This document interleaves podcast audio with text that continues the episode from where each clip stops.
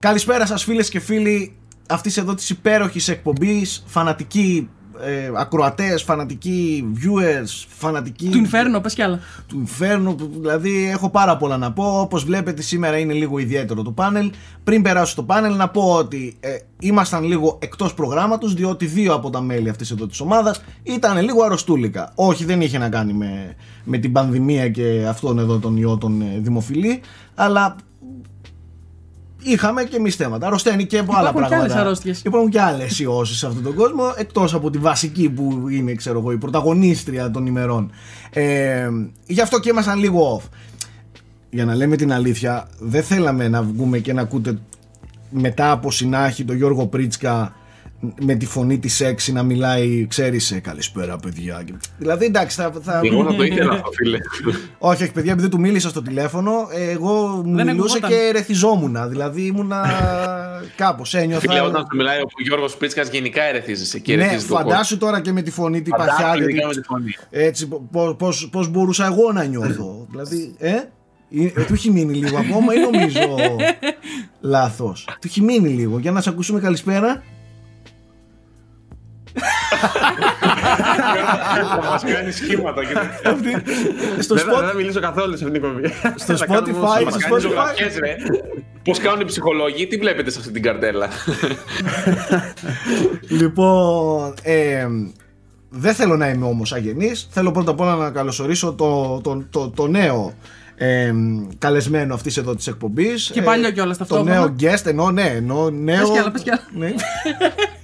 Ναι. το Στρατουλίτσκο μας τον έχουμε εδώ πέρα, ο οποίος είναι στην Αριδέα για διάφορα άλλα πράγματα και φυσικά εδώ στις ε, frame rate εκπομπές θα τον βλέπετε μέσα στις επόμενες εκπομπές θα είναι εδώ δίπλα μας παρέα. Ευκαιρία είναι να μας προσφέρει γνώση και να γεμίσει το πλάνο. σωστό, σωστό και αυτό. Έχουμε τον, ε, το Θέμη τον Πολιτσί από τη Θεσσαλονίκη. Ακούρευτο. Καλησπέρα σε όλους. Ε, τι να κάνουμε. Όλοι ακούρευτοι είμαστε, παιδιά. Όλοι είμαστε μαύρα.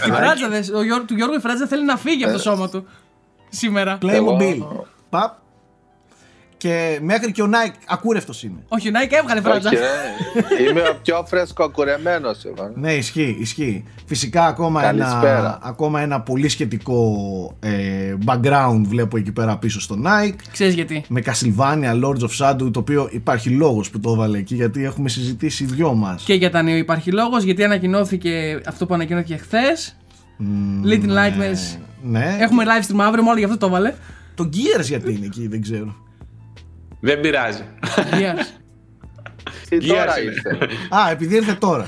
Α. Τώρα ήρθε, ναι. Εντάξει, άρα, άρα, άρα είναι σχετικότατο. Έτσι.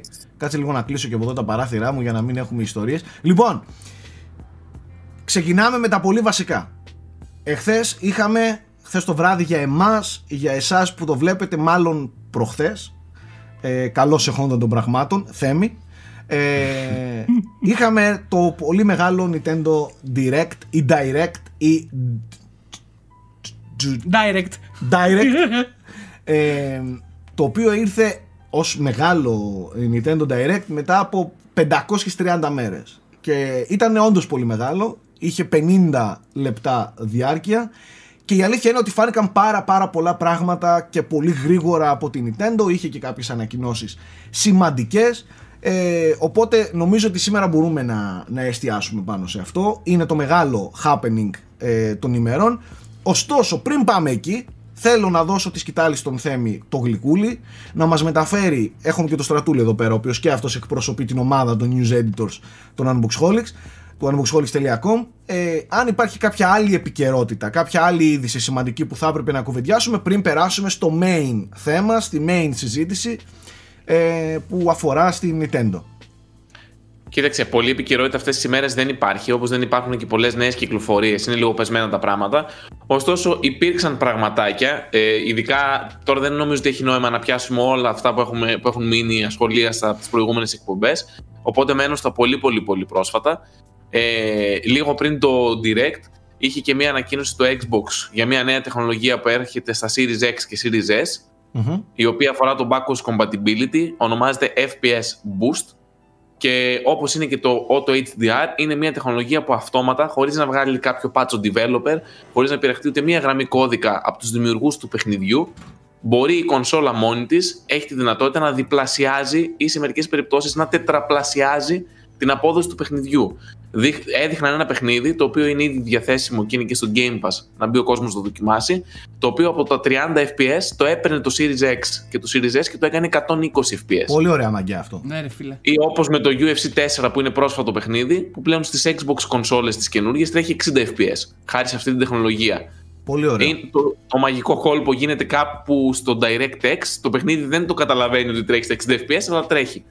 Τέλος πάντων, είναι μια πολύ ωραία τεχνολογία. Για την ώρα είναι λίγο περιορισμένη η λίστα των υποστηριζόμενων παιχνιδιών. Αλλά ας Έχουμε πούμε μόνο ότι πέντε. θα βελτιωθεί αυτή η λίστα. Ε. Αλλά υποσχέθηκαν ότι ανά λίγες εβδομάδες θα μπαίνουν συνεχώς νέα παιχνίδια.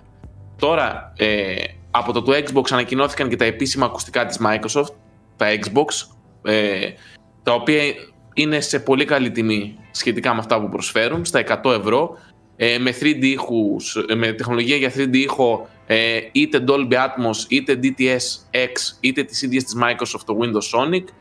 Ε, έχουν ταυτόχρονη επικοινωνία με Bluetooth, οπότε μπορείς όσο παίζεις στο Xbox σου ασύρματα να έχεις και το κινητό σου συνδεδεμένο για να μιλάς με τους φίλους σου στο Discord, ξέρω εγώ, ή οπουδήποτε αλλού. Έχουν κάποια τέτοια ενδιαφέροντα χαρακτηριστικά. Έπρεπε να έχει Ε, γίνει εδώ και καιρό από τη Microsoft να υπάρχουν, υπάρχουν official licensed προϊόντα με Ναι, για απλά δεν Xbox υπήρχαν κτλ. Xbox, Xbox. Αλλά κάποτε τώρα, δεν ήταν. όπως η Sony έχει τα δικά της Sony PlayStation 5 ακουστικά, θα, θα είναι πολύ καλή ευκαιρία και η Microsoft να έχει τα δικά της Xbox.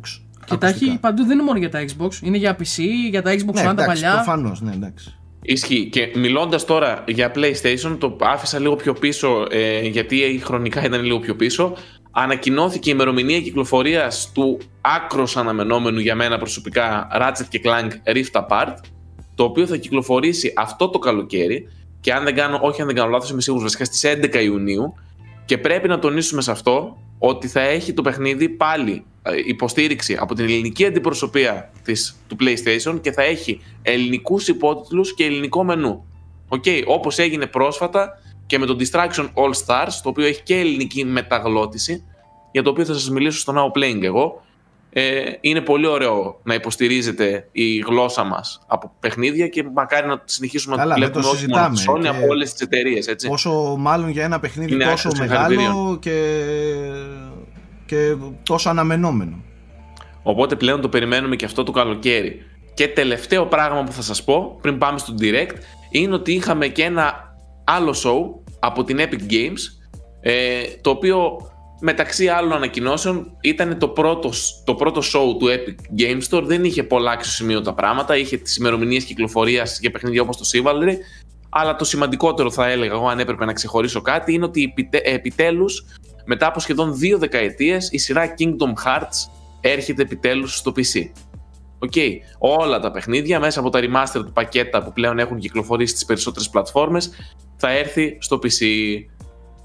Πάμε στα της Nintendo. Μάλιστα. show. Θε- Θέμη, Έλα. πρωτού, πρωτού προχωρήσουμε, ένα σχόλιο μόνο για το, για το Ratchet, το οποίο τελικά ήρθε πιο αργά από ό,τι περιμέναμε. Κατά την Ναι. γνώμη μου. Με την έννοια ότι είχαν πει για launch window. Launch window, ναι. Αρχικά, τελικά έρχεται καλοκαίρι. Δεν ξέρω αν πιστεύετε ότι αυτό σημαίνει ότι γενικά έχει πάει λίγο για πιο μετά όλο το πρόγραμμά τους. Κοίτα και το Returnal είχε λάβει μια καθυστέρηση της Sony. Ναι, μικρή, Οπότε, είναι νομίζω ένα, ένα πιθανό. μήνα περίπου. Ναι.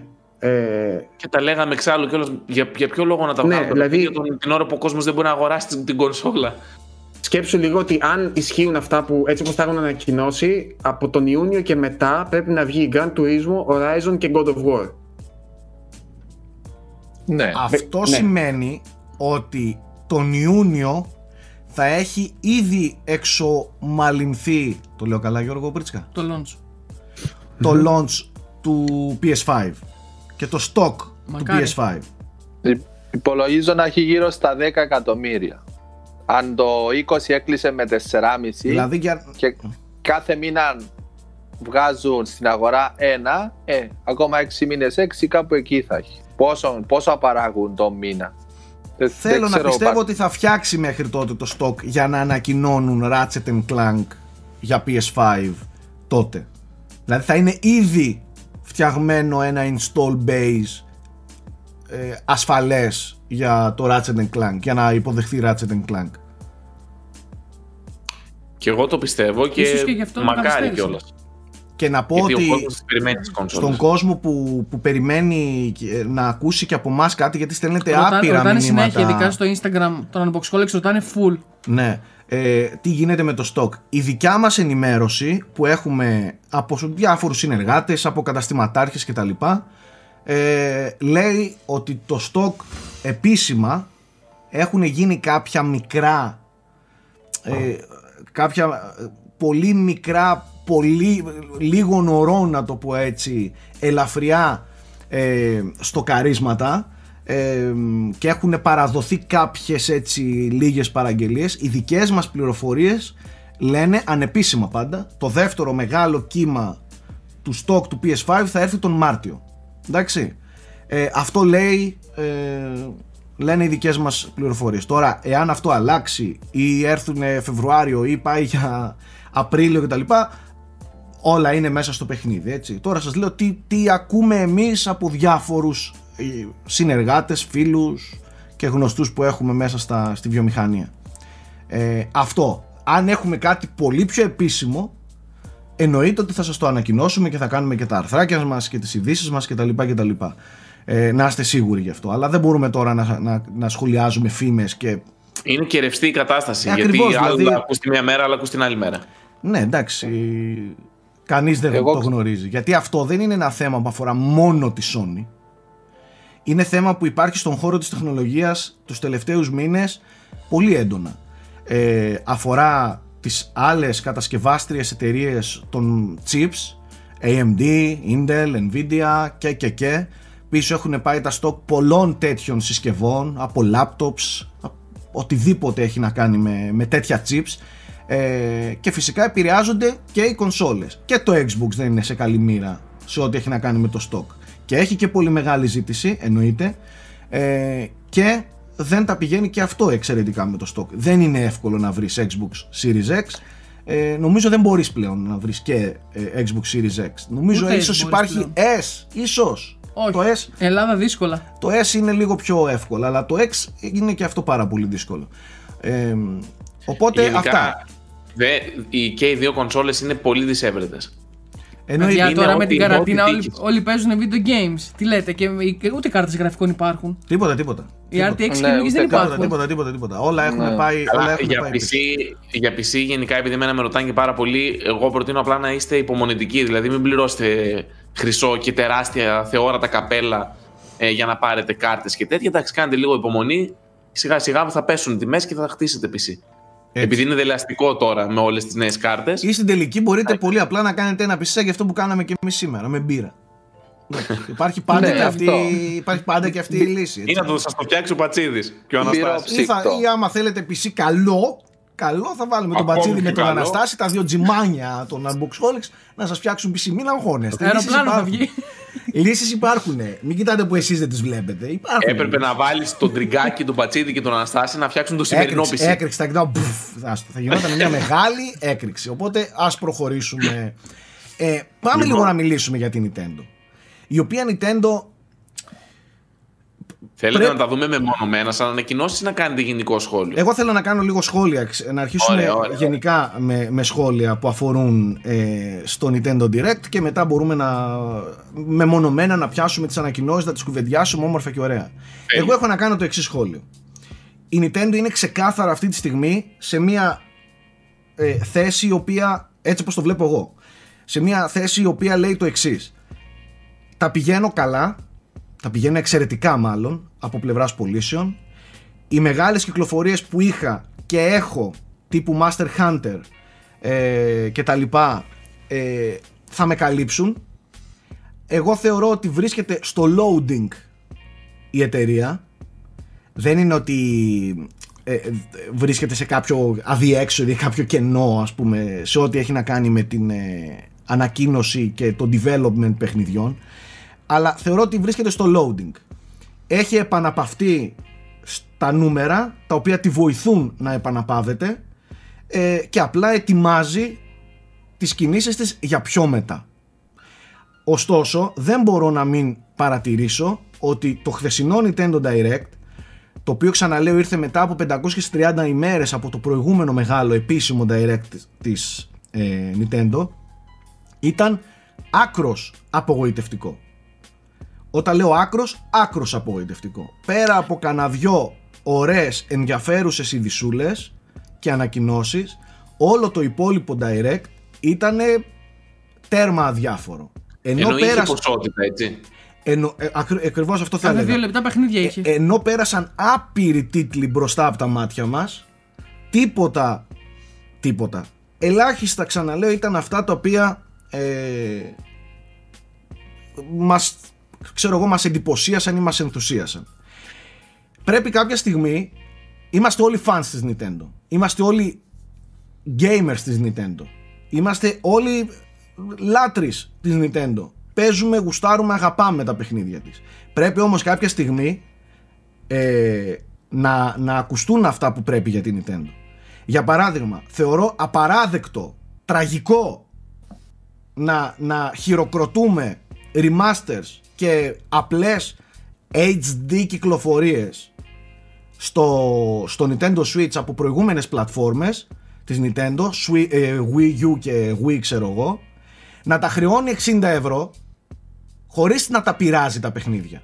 Δέχομαι να χρεώσεις 60 ευρώ αν το παιχνίδι είναι ο ολοκληρωτικό remake, όπως ήταν το Demon Souls.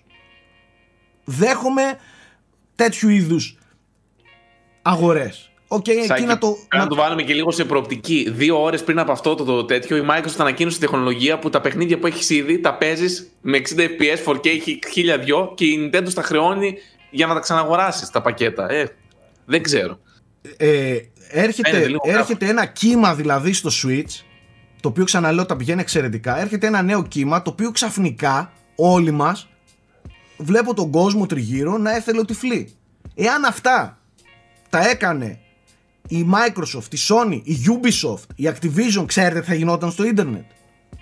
Θα είχε πέσει το ίντερνετ και να χρέωνε 59-99 HD Remaster εν έτη 2021 παιχνιδιού δεκαετίας. Θεωρώ ότι κάποια στιγμή πρέπει να πατηθεί ένα φρένο στον ενθουσιασμό όλων μας με τέτοια HD Remasters. Δεκτό. Δεκτό ότι κάποιοι, κάποιοι που δεν έχουν ασχοληθεί στο παρελθόν με αυτά τα παιχνίδια, εννοείται ότι θα είναι τρισευτυχισμένοι που θα έχουν μια πολύ ωραία ευκαιρία να παίξουν παιχνίδια που δεν ασχολήθηκαν στο παρελθόν. Εννοείται ότι όσοι δεν έχουν παίξει το Skyward Sword είναι τώρα μια πολύ ωραία πρώτης τάξης ευκαιρία να αγοράσουν και να παίξουν ένα παιχνίδι που δεν έπαιξαν στο παρελθόν. Και μια χαρά θα το καταευχαριστηθούν. Αλλά δεν μπορεί αυτή εδώ η μερίδα κοινού να υπερτερεί της πραγματικότητας η οποία πραγματικότητα λέει ότι η Nintendo τις τελευταίες της ανακοινώσεις ένα ολόκληρο direct η μεγαλύτερη έκπληξη που είχε ήταν το Splatoon 3 για μένα άκρος απογοητευτική. Δεν έχουμε έχουμε νέα να σας πούμε για το Breath of the Wild ότι δεν έχουμε νέα. Metroid Prime 4 άφαντο κάποιο μεγάλο, ξέρω εγώ, τύπου, τύπου Mario, κάποιο μεγάλο JRPG. Ναι, OK, okay, βγήκε το Octopath Traveler, το... Project, πώς ναι. λέγονταν θέμη; Ναι. Χαρακτήρες ναι, για ναι. το Smash. Ε, ε, ένα Ninja Gaiden το οποίο δεν είναι αποκλειστικό. Το, Παντού βγαίνει το Ninja Gaiden, απλά και ανακοινώθηκε πρώτη φορά. Γενικά... Project Triangle Strategy ήταν ένα, ναι. είχε ένα ωραίο JRPG, είχε και το Mario Golf. Είναι, αλλά εντάξει, ε, γενικά θεωρώ ότι, ότι πλέον δεν μπορούμε να τη χειροκροτούμε στα πάντα. Το ότι είμαστε χαρούμενοι, γιου και εγώ είμαι. Ένας χαρούμενος χρήστης αυτής της κονσόλας. Πολύ χαρούμενος κιόλας. Και αγόρασα κι άλλη κονσόλα, κι άλλο Switch τώρα. Συλλεκτικό θα το μη δείτε. Μίλες. Ναι, ναι, συγγνώμη. Θα το δείτε. Δηλαδή, την πληρώνω την Nintendo. Την αγαπάω την Nintendo. Αλλά δεν μπορώ να χειροκροτώ. Και, και να σας πω και κάτι άλλο. Και το κλείνω εδώ και αφήνω όλους εσάς να μιλήσουν. Τι Skyward Sword, μαλάκες το χειρότερο main Zelda στην ιστορία. Πού είναι το ε. Twilight Princess, γιατί δεν βγάζετε το Twilight Έπρεπε να κάνει τριλογία ή double πακέτο. Ε, το Twilight ε, Princess μαζί με το Skyward Sword.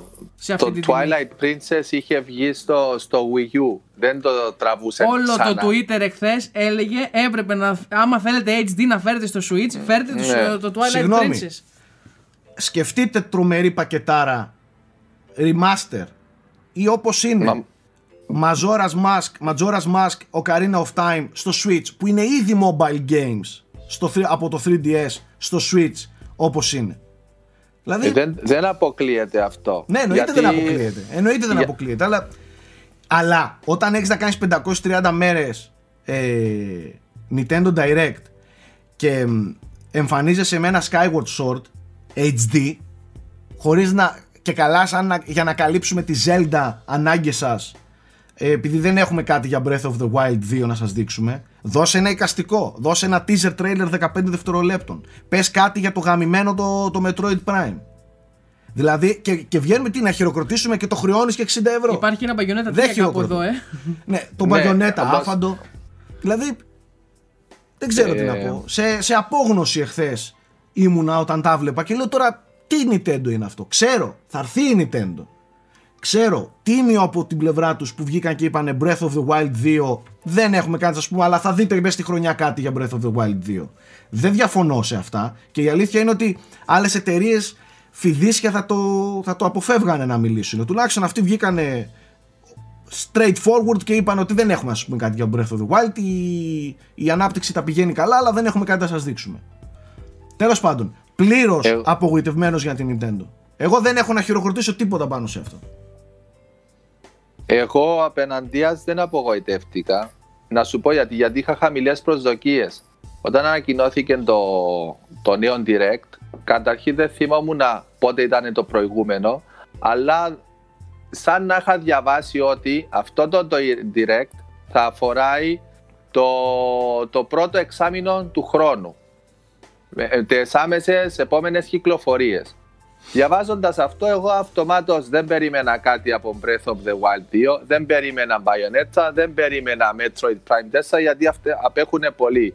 Περίμενα το, το Bravely Default 2, περίμενα No, no More Heroes 3, τελικά έσκασε, έσκασε Season Pass για το Hyrule Warriors, έσκασε τον Golf, ε, έσκασε και το, το ε, Skyward Sword που είχε γίνει leak από πέρσι.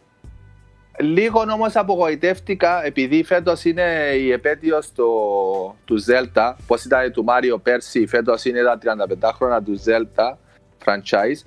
Περίμενα ότι κάτι θα ανακοινώνανε πιο δυνατό, όχι απλά αυτόν το remaster. Στο Mario Αλλά η κάνανε χρονιά- ολόκληρο. Ναι, ναι ε, όμως μπορεί να είναι το επόμενο direct. Εφόσον τώρα πήρανε φόρα, μπορεί σε τρεις μήνες να είναι το επόμενο που θα είναι για από Ιούνι μέχρι Σεπτέμβρη. Ε, το Splatoon, ε, για, γιατί ας πούμε, αυτό το project το καινούριο από Square Enix είναι θεμή. Ναι, ναι. Ναι, αυτ- και το Splatoon εγώ δεν τα περίμενα καν. Εγώ περίμενα να επικεντρωθούν στο πρώτο εξάμεινο με νέου, νέους fighters στο Smash Bros και αυτά. Οπότε, εντάξει, και εφόσον πήρε φορά τώρα, εγώ περιμένω έναν πιο δυνατόν τον Απρίλη ή τον Μάη και εκεί ναι, εκεί, επειδή πλέον θα πιαστείς από Ιούλιο μέχρι Δεκέμβρη και πέρα, εκεί, εκεί απαιτώ, εκεί απαιτώ Prime, απαιτώ ό- όλα τα καινούρια, να, που τι γίνεται με τον Bayonetta και όλα αυτά που αγνοούνται τόσο καιρό. Τώρα έτσι τους τη χαρίζω λίγο, γιατί εξηγήθηκα μαζί μου ότι είναι το πρώτο εξάμεινο και λέω αποκλείεται με κορονοϊό να, να βγει οτιδήποτε, αλλά μετά απαιτώ. Πολύ Θα ενδιαφέρον προέ- έχει η άποψη του Γιώργου Πρίτσικα, ο οποίος φαίνεται ότι φορτώνει τόση ώρα. Για μίλα, ρε. Φωτών σε τι, ας πούμε. Ε, δεν ξέρω, σε βλέπω λίγο να στενάζει, θες να μας κράξεις. Πες, μίλα, έλα, πες μου. Θα σου πω, έχω το Snoopy εδώ κάτω, ο οποίος πεινάει και με έχει πρίξει, παιδιά. Γι' αυτό είμαι, είμαι με mute όλη την ώρα. Άρα με τον Snoopy φορτώνει, Ναι. όχι με εμάς. Δεν έχω φορτώνει το Snoopy άσχημα, δεν μπορείς να φάσει. Τέλος πάντων. ε, ναι, συμφωνώ πάνω κάτω με αυτά που είπε και ο Nike και ο, ο Σάκης. Δυστυχώς η Nintendo λειτουργεί χρόνια έτσι και το Twilight Princess 60 ευρώ ήταν το HD Remake Και το στο Wind Wii U Waker. και το Wind Waker 60 ευρώ ήταν στο Wii U. Ναι, τραγικό. Δυστυχώς όσο ο κόσμος τα αγοράζει δεν θα σταματήσει να το κάνει.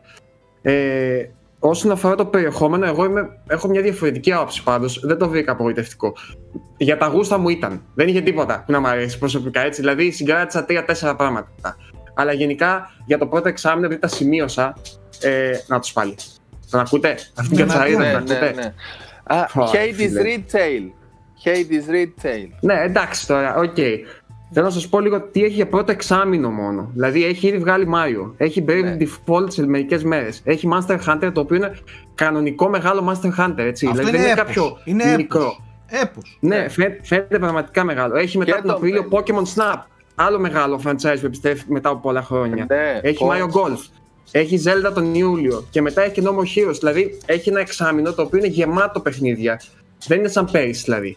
Και υποψιάζουμε ότι έχει και άλλα που δεν έχει ανακοινώσει ακόμα. Δεν ήθελε μάλλον. Δηλαδή υπάρχει μια φήμη εδώ και καιρό ότι ετοιμάζεται κάτι από τις ομάδες που έχουν κάνει τα Labo και το, και το Ring Fit.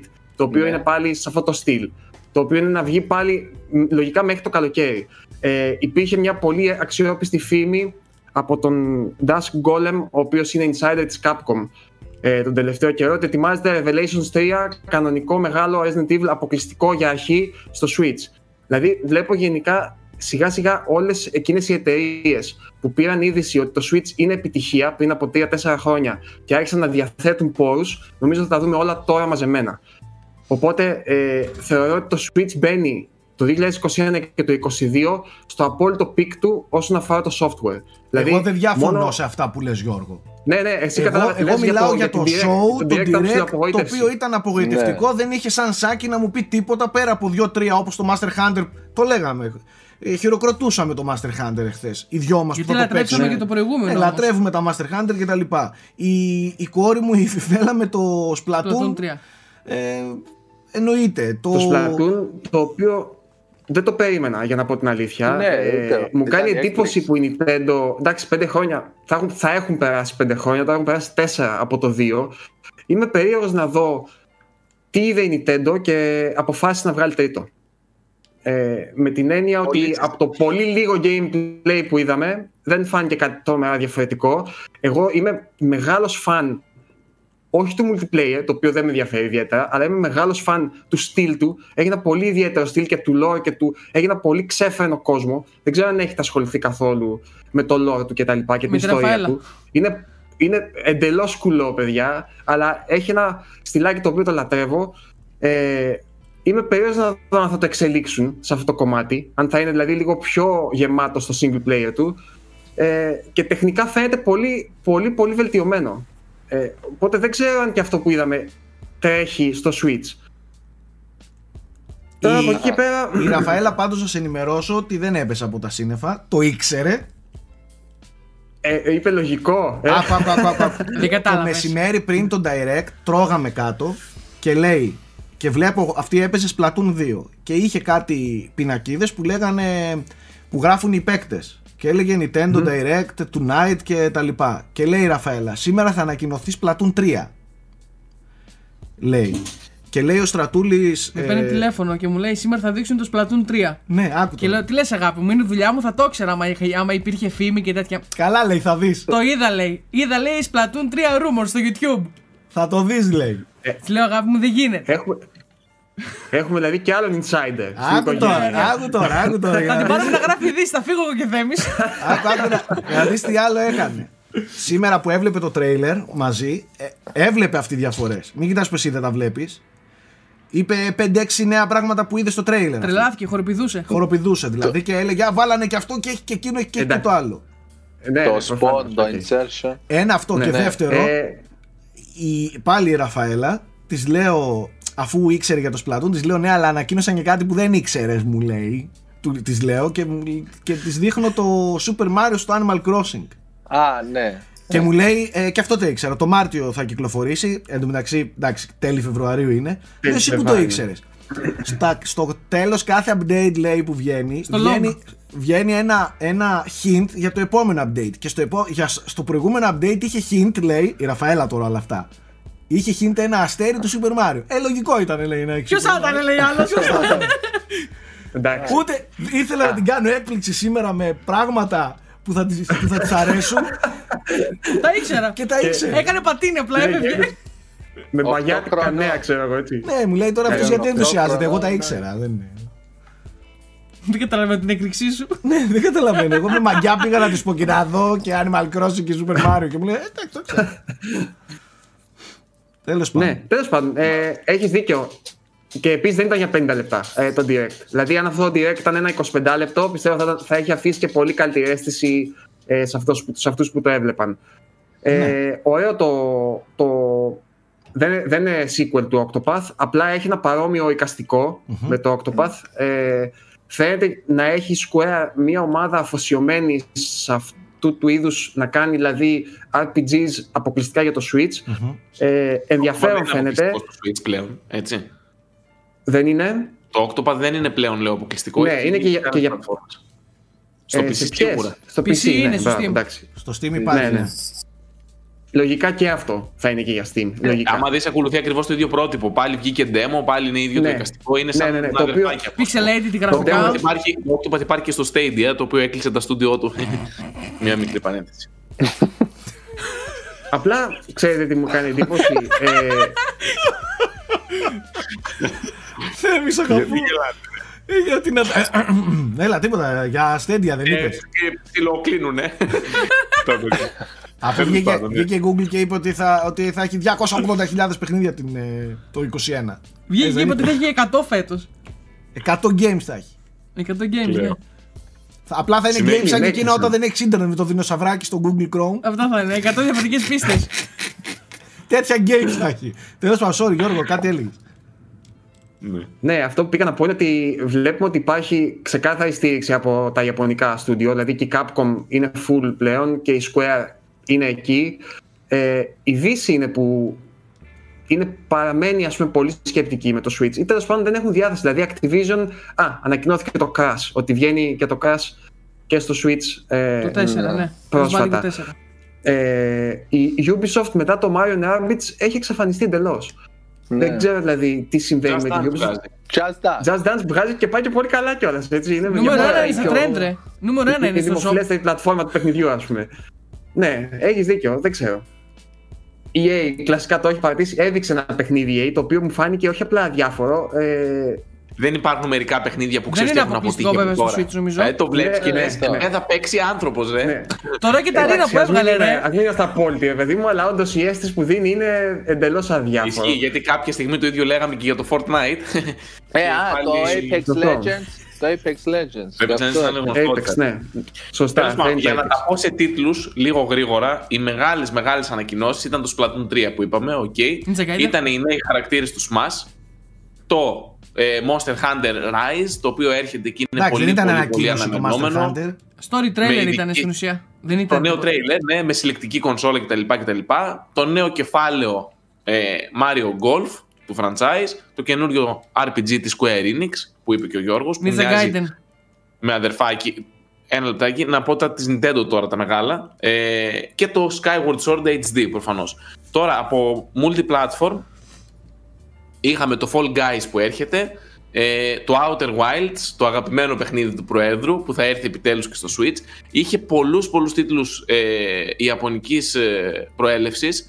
Ε, όπως παραδείγματος χάρη το Legends of Mana το οποίο θα έρθει με HD Remaster και πολλά πολλά άλλα παιχνίδια. Είχε ένα παιχνίδι το οποίο είναι τεράστιο για τους λάτρεις του Suda, το No More Heroes 3, το οποίο και αυτό βγαίνει ε, και Εντάξει. είναι αποκλειστικό βασικά σε λίγο καιρό. Είχε ένα νέο πολύ Αύγουστο, ενδιαφέρον όχι λίγο παιχνίδι. καιρό. 27 Αυγούστου νομίζω.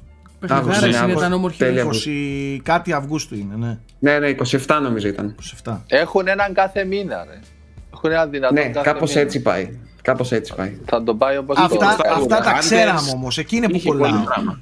Και το Ninja Gaiden, το Collection που είπε και ο Στρατούλης που είναι multiplatform για όλες τις ε, κονσόλες, απλά ανα- ανακοινώθηκε εκεί πέρα. Και για πρώτη φορά στο PC. Παύση. Εγώ είμαι περίεργος πάντως Τα, να δω τα πώ. Sigma, τα Sigma, όχι τα, Ναι, τα Ναι, Sigma. ναι, τα Sigma. τα Sigma του, Και η του Razor's Edge PlayStation, του όχι τα 3. αρχικά του. Ναι, του Xbox. Ναι. Ε, όλο αυτό πάντως δεν σας κάνει λίγο το ότι δηλαδή επέλεξαν να κλείσουν αυτό το direct με παιχνίδι του 2022 και στην ουσία έδειξαν, δεν έδειξαν gameplay gameplay. Δεν σας κάνει λίγο ε, καχύποπτους για το τι ετοιμάζει για Σεπτέμβρη. Γιατί μέσα σε όλο αυτό το κλίμα κολλάει να βγει ένα Pro το Σεπτέμβρη. Με την έννοια Α. δεν έδειξαν τίποτα για μετά το Σεπτέμβρη παιχνίδια. Ε, δεν ξέρουμε ποιο είναι η μεγάλη τίτλη ακόμα για το Ναι. 2021. Από Σεπτέμβριο μετά δεν έχουμε ιδέα, ενώ ότι θα κολούσε να δείξουν έναν μεγάλο τίτλο για τις γιορτές του, του 21 τώρα και όχι να δείξουν για το 22 κάτι. Ναι. Ε, είναι πιθανό να είναι το Breath of the Wild, το οποίο είπαν ότι θα έχουμε πληροφορίες καινούργιες εντός του έτους. Ε, Μέχρι, μέχρι εκεί ας πούμε μπορούσαν να πάνε. Και δεν ξέρω. Ε, νομίζω ότι δεν φορτώνω εγώ όπως Δεζάκη, φορτώνει η Nintendo ας πούμε πλέον για, για, για, για Σεπτέμβρη και μετά. Ναι, αλλά Κοίταξε, δεν, δεν αυτό. αλλάζει το γεγονός ότι 530 μέρες μετά ήρθε με ένα direct το οποίο δεν είχε και κάτι τρελό. Δεν είχε τίποτα. Ναι, δεν είχε. Ήταν απογοήτευση με την έννοια ότι το περίμεναν όλοι πώς και πώς. Έγινε χαμός. Είχε πάνω από ένα εκατομμύριο κόσμο που το έβλεπε live, ας πούμε, το direct. Χάος. Και όντως, ναι, δεν. ε, δεν Και είδα έφερε- πολύ γκρίνια και στο Twitter, Γιώργο. Πάρα πολύ. Ε, γκρίνια. λογικό. Δηλαδή και, Λογικό. Εντάξει, και παιδιά, κάτι κινήσεις τώρα να σου των πω 60 κάτι. ευρώ στο Skyward Sword και αυτά, αυτά χτυπάνε λίγο, Τραγικό, καταλαβες. Ε, τραγικό, εντάξει, τραγικό. άλλες εταιρείες Ε, θα τις είχαν σταυρώσει. Θα τις είχαν σταυρώσει με, με HD Remaster 60 ευρώ. Καλά, δεν το κάνει και πρώτη Εγώ, φορά όμως. Σα- Σάκη, Όχι. αυτό που θέλω να πω γενικά ε, είναι ότι εμένα μου, μου, τη βγα... μου τη χτυπάει πάρα πολύ. Και εντάξει, οκ, ας πούμε ότι δεν έχω το δικαίωμα να μιλάω γιατί πολλά από αυτά τα παιχνίδια για μένα είναι λουκούμι γιατί δεν τα έχω παίξει. Αλλά ρε φίλε, όταν στις άλλες κονσόλες στα δίνουν τζάμπα, δηλαδή πάρε το CD που έχεις ήδη στην τουλάπα σου και βάλ το και παίξ το, ή βρες το μεταχειρισμένο με 15 ευρώ και παίξ το, και έχουν όλες backwards compatibility. Και η Microsoft έχει κάνει παπάδες, αλλά και η Sony έχει πάρει παιχνίδια από τον κατάλογό της, δηλαδή Days Gone και τα λοιπά, τα οποία τα, τα έχει κάνει αναβαθμίσεις. Ε, Τι, τι είναι αυτά που κάνεις με, και τα χρεώνεις 60 ευρώ και δεν κάνεις τίποτα πρακτικά; Ε, στο Pikmin 3 νομίζω έτρεχε χειρότερα από το Wii U.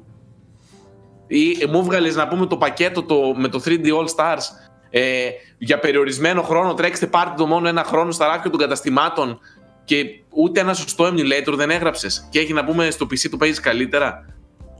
Τι, δεν ξέρω. Πιστεύω Αυτά είναι ότι αστεία τα, πράγματα τα, την remasters, τα remasters της Nintendo είναι από τα πιο πρόχειρα, άρπα κόλλα να το πω έτσι. Δώσ' το, πάρ' το. Γιατί έχει Παιδιά. το άλοθη ότι δεν την κράζει κανείς στην Nintendo. ρε Και παιδιά. ξέρεις τι, Θέμη, δεν, Τίποτα, είναι- συγγνώμη λίγο, συγγνώμη. Δεν, δεν την κράζει κανείς.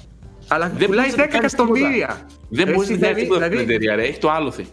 Δεν είναι Όχι, ξέρεις ρε, κάτι, ρε. δεν είναι άλλο. Απλά- Δεν, δεν, είναι- αυτά που λένε, α, μπορεί να την κράζουμε εμείς όσο θέλουμε έτσι, και απολύτως δικαιολογημένα. Αλλά επειδή έχει χτίσει τέτοια εικόνα αυτή τη στιγμή, Μα- κουβαλάει το, Ξέρεις το γιατί κύμα τέτοιας εκνευρίζομαι. εικόνας, δεν την Γιατί- αγγίζει τίποτα. Κάθεσαι σε τέτοιο χρυσό περιεχομένου.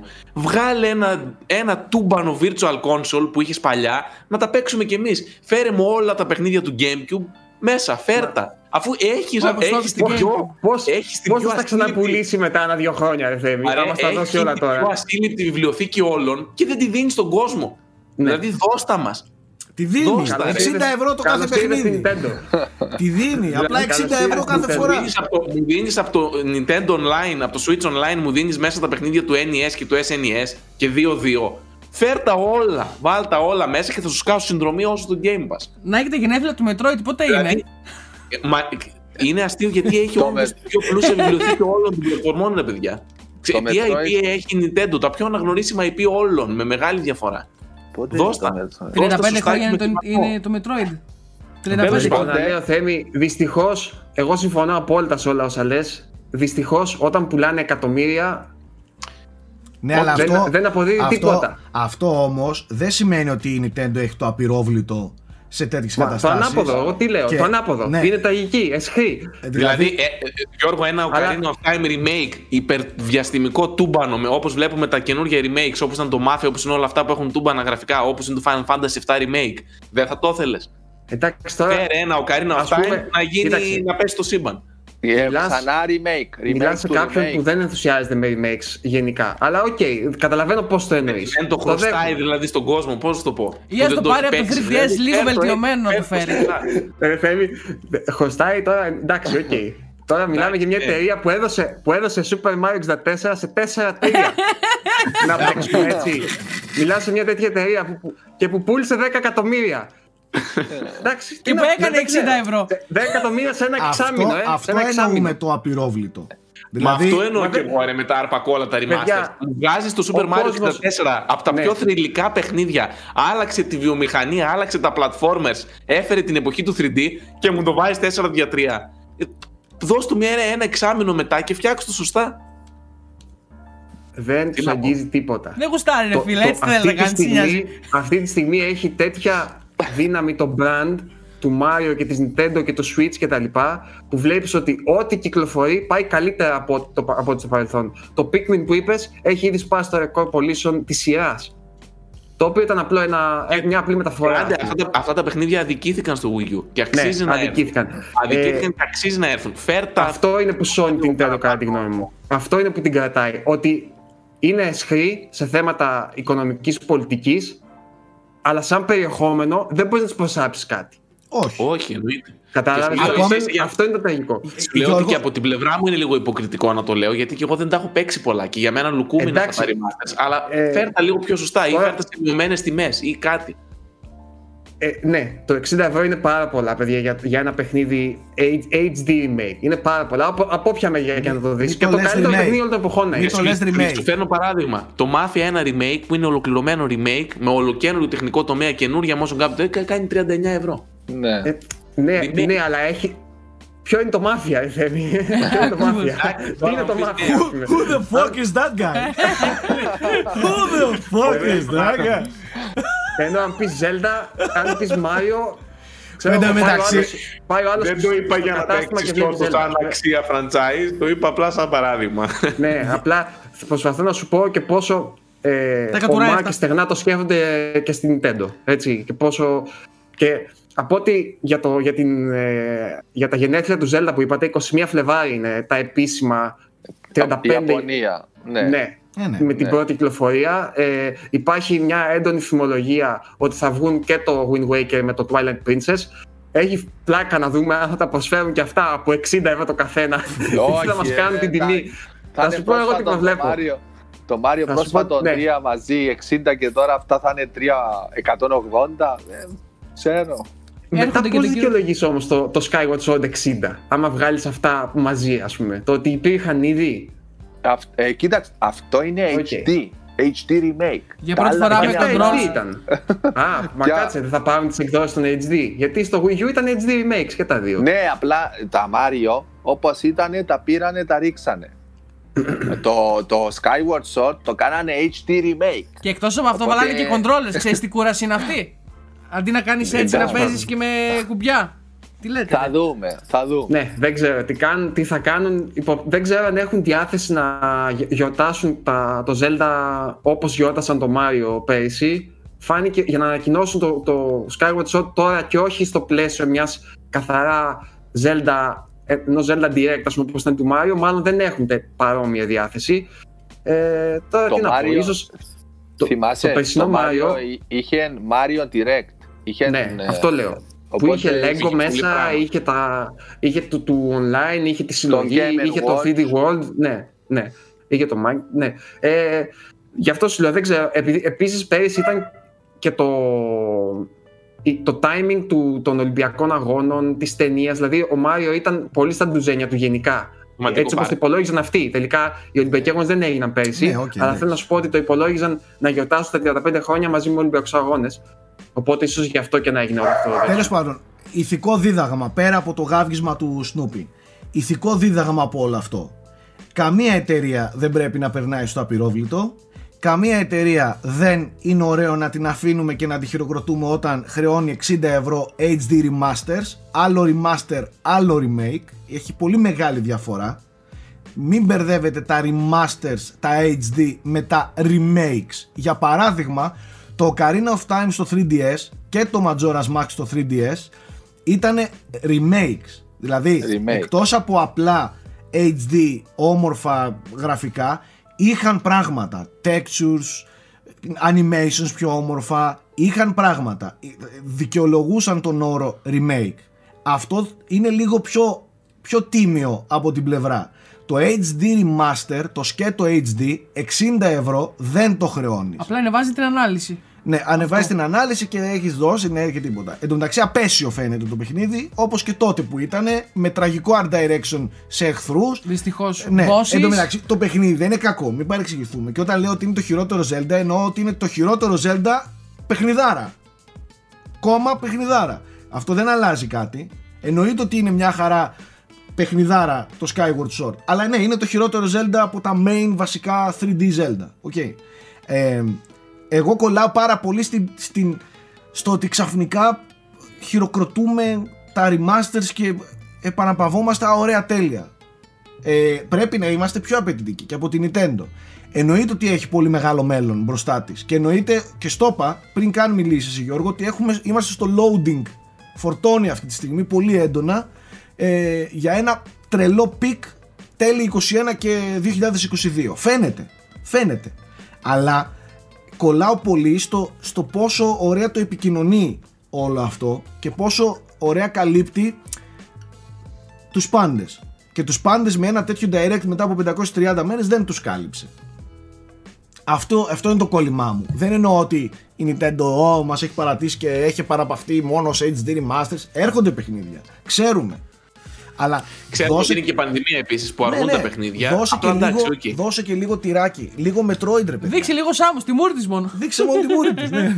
Δεν έχουμε πρόβλημα. Δείξε μου. Ε... Μόνο τη μούρη της. Δείξε μου μόνο το σκάφος. Πρόσεχε.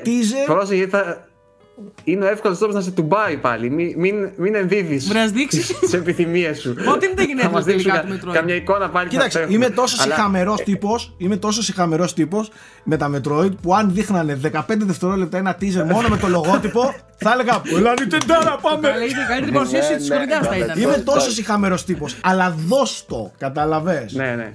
Δεν ε, θέλει πολύ ρε πάντως... Nintendo, αφού είμαστε όλοι ζώα. Πάμε λίγο, δώσε μας λίγο τυρί σε αυτά. Πάμε. Τέλος Πάντως, εγώ αυτό που θέλω να πω για την Nintendo μέχρι στιγμής, γιατί θεωρώ ότι έχει κάνει μια φανταστική δουλειά στο Switch. Δηλαδή, η βιβλιοθήκη του Switch είναι ίσως η πιο πλούσια. Επική. Ε, είναι στην ιστορία της Nintendo, ας πούμε. δηλαδή, Μόνο, μόνο ότι μπορείς να παίξεις πλέον όλα τα Mario σε μία κονσόλα εκτός από το Mario Galaxy 2 για κάποιο λόγο που δεν ναι, ξέρω φίλε, πούμε, γιατί. είναι δυνατόν. Ναι. Το καλύτερο, ας πούμε, Mario όλων των εποχών, τέλος πάντων. Το προσπερνάω. Ε, και μόνο υπάρχουν αυτά. Έχουνε, πλέον υπάρχει και το Mario Golf, το οποίο είχε να βγει σε οικιακή κονσόλα από το 2003, αντίστοιχη τέτοια. Δηλαδή, ε, έχει μια, μια βιβλιοθήκη που πλέον έχει, είναι, τι να πω τώρα, καλύπτει όλα τα τέτοια της ιστορίας της. Ε, τα παραθυράκια. Και όχι μόνο. Αλλά μια συνειδητοποίηση πάνω σε αυτό, ότι όταν αποφάσισε να, να μην χωρίζει τις ομάδες της ανάπτυξής της σε φορητές κονσόλες και οικιακές κονσόλες και να συσπηρωθούν όλες οι δυνάμεις της Nintendo σε μια υβριδική κονσόλα που κάνει και τα δύο, τα αποτελέσματα τα βλέπουμε τώρα, έτσι. Ναι, αυτό ήταν, ήταν το τελευταίο μεγάλο, τελευταία μεγάλη απόφαση του Iwata. Και έπαιξε και καθοριστικό ρόλο άλλο. η αποτυχία του Wii U. Ναι, φυσικά και πατάει πάνω σε αυτό. Ε, αλλά θεωρώ ότι δεν έχει διαχειριστεί ένα πράγμα. Δηλαδή, στο Wii U παρότι ήταν αποτυχία, ε, βγήκε από το Wii U με δύο μεγάλα franchises καινούρια. Δηλαδή, είχε Mario Maker και Splatoon. και Splatoon. Τα οποία είναι τεράστια franchise πλέον. Δηλαδή το Splatoon είναι franchise των 10 εκατομμυριων Ε, στο Switch δεν έχει να επιδείξει τίποτα καινούριο ακόμα. Πείτε μου ένα franchise καινούριο της Nintendo, το ARMS πήγε να κάνει, δεν της βγήκε. Ναι. ναι, δεν της βγήκε. Α πούμε, νομίζω το μόνο που αγγίζει είναι το Ring Fit αυτή Ring τη στιγμή. Fit. Δεν ναι. ξέρω πώς το οποίο όμως το... δεν ξέρω αν είναι παιχνίδι το οποίο μπορεί να μείνει ως franchise. Δηλαδή, ξέρεις, είναι με το συγκεκριμένο περιφερειακό, δηλαδή όπως ήταν και τα Wii Fit. Ναι, κάποτε που πούλησαν 20 και 30 εκατομμύρια το καθένα, αλλά δεν έμειναν σαν franchise, ας πούμε. Οπότε μου κάνει εντύπωση που δεν έχουμε δει ακόμα κάτι, δηλαδή που επιλέγει ας πούμε, να πάει στο Splatoon 3 και όχι να δώσει την ευκαιρία για κάτι καινούριο. Από τη στιγμή που υπάρχει το Splatoon 2. Αυτό που έλεγα δηλαδή για την προηγούμενη φορά. Αλλά η Nintendo είναι Nintendo, ας πούμε, δεν την πιάσει πουθενά, δεν ξέρω. Ε, έχει τόσα όμως που τι να σου πρωτοκάνει. Σωστό. Εδώ, εδώ δεν προλαβαίνει να βγάζει τα που έχει. Ναι, ναι, μπορεί να ναι. σου κάνει Kirby, μπορεί να σου κάνει Yoshi, μπορεί να σου κάνει Luigi, μπορεί να σου κάνει Mario Kart, Pokemon. Ε, τι να. Ναι. Ε, γιατί Wave Race ή ό,τι. Wave Race, F-Zero. Ναι, ναι. Τώρα αναμένεται να δούμε κάτι από Pokemon πάντως. Έχουν εορτασμό στο Pokemon. Α, Pokemon είναι, είναι, νομίζω την επόμενη εβδομάδα θα έχει ναι, direct ναι, μέσα στις επόμενες μέρες. Είναι, και τα Pokemon που έρχονται. Που μάλλον λένε για remakes ε, Diamond και Pearl για το τέλος της χρονιάς. Και τα Pokémon έχουν γενέθλια φέτος. Ναι. 25. Γενικά φέτος είναι μια χρονιά που έχει απίστευτο πολλές επαιτίους, έτσι. Δεν ξέρω αν το έχετε συνειδητοποιήσει το, το 21. Έχει πάρα πολλά. Metroid Trilogy φέρτε στα γενέθλιά τους να είμαστε με πένα. Ε; Ναι, ρε, και θα το βουλώναμε τώρα. δεν Τώρα θα ήμασταν βουλωμένα. Δώσε μας ένα trilogy. Το trilogy remake του Wii 60 ευρώ. Ακούγεται φήμες για trilogy εδώ και πάρα πολλά χρόνια. Για το Fun Switch. fact, έτσι. Φέτος είναι 20 χρόνια Halo, 40 χρόνια Donkey Kong, 30 χρόνια Street Fighter 2, 25 χρόνια Crash, ε, 15 χρόνια Kingdom Hearts. Ε, τι άλλο έχουμε, το Super Smash Bros. Melee, ε, 20 χρόνια. Το Nintendo 64, 25 χρόνια. Το Skyrim, 10 χρόνια μαλάκες, από όταν βγήκε το Skyrim. Και ακόμα πρώτα είναι στις πωλήσεις. Τι κάνει 10 το χρόνια Skyrim, από όταν φίλε. βγήκε το 3DS. 25 χρόνια Tomb Raider, Σάκη. 25 χρόνια, ρε, το νιώθεις, είσαι παππούς πλέον, το καταλαβαίνεις. 25, Παιδί, ναι. έχει πάει σχολείο μεγάλο. Day one το Στο παίζα το Tomb Saturn. Raider. Πω. Στο Saturn και μετά στο PlayStation. Απίστευτα πολλές επαιτίους. Εν Εδώ το κατακλείδη. Pokemon- Εν κατακλείδη. Metroid. Metroid, ρε. Metroid. Το Έλα, καλύτερο σου δώσανε franchise της το- Nintendo. Το Metroid, Federation ρε, μαλάκα, Force. Το Metroid, έπαιξες ρε. στο Metroid, Federation ρε, Force. ρε, Metroid, Metroid, Το Metroid. Federation Δεν στα έφερα Force, τυχαία το αυτά έπαιξες. τις κούπες μας. Δεν είναι τυχαίες. Περνάμε μηνύματα στο κοινό. Τέλος πάντων. Σάκη, Έλα, Σάκη, σου βγάλανε το Federation Force, το έπαιξες; το έπαιξα. Α, ε, τότε πρέπει να σου βγάλουν κι άλλο. Το έπαιξα. Εδώ το ping pong έπαιξα. Πώς το λένε, το. Το, ε, Το μπο- pinball. Το pinball. Pinball. Το pinball ήταν, εντάξει. Το Βρε, Hunters. βρε συχάματα το είναι, όλα θα τα παίξουμε. Και το Mario Golf θα παίξουμε. Απλά Αλλά να δεν φέρετε έχει τις σημασία. άμμους. Απλά φέρτε τις άμμους.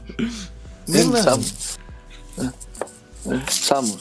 Samus. Ε, Samus. Η Dark Samus. Α, αυτή να θέλουμε. Μπορούμε να την έχουμε. Όχι όμως εσμάς. Τη σκοτώσαμε. Δηλαδή ντροπή. Α, ναι. Την έχουμε φάει. Μετά με αυτή. τις spoiler έτσι. Α, ναι, την έχουμε φάει αυτή. Ανάποδη η Dark Samus. 60 ευρώ. 60 ευρώ. Πλαγιαστή, Πλαγιαστή. 60 ευρώ.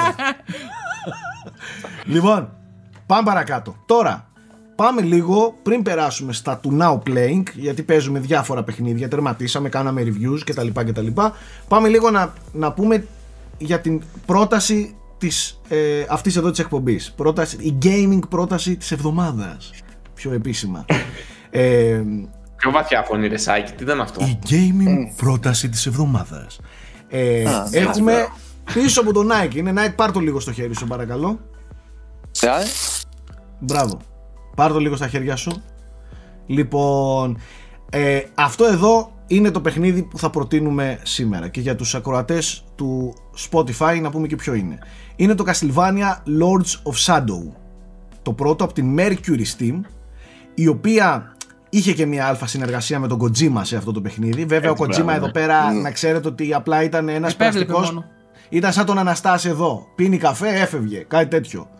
Ε, έτσι ακριβώς λειτουργεί. Ωστόσο, Mask. μιλάμε για ένα εξαιρετικό hack and slash action παιχνίδι το οποίο έχει πάρα πάρα πολύ ωραίο ε, setting ε, διαφέρει αρκετά από το ύφος ε, των παραδοσιακών Castlevania ωστόσο δίνει μια πάρα πολύ ωραία φρεσκάδα στο, στο franchise δεν προτείνω το δεύτερο με τίποτα, το sequel Όχι το Ω, ω, ω, ω, δεύτερο. ω, με Όχι το τίποτα, δεύτερο. με τίποτα. Το, πρώτο. πρώτο παιχνίδι ωστόσο είναι πάρα πολύ σπουδαίος τίτλος.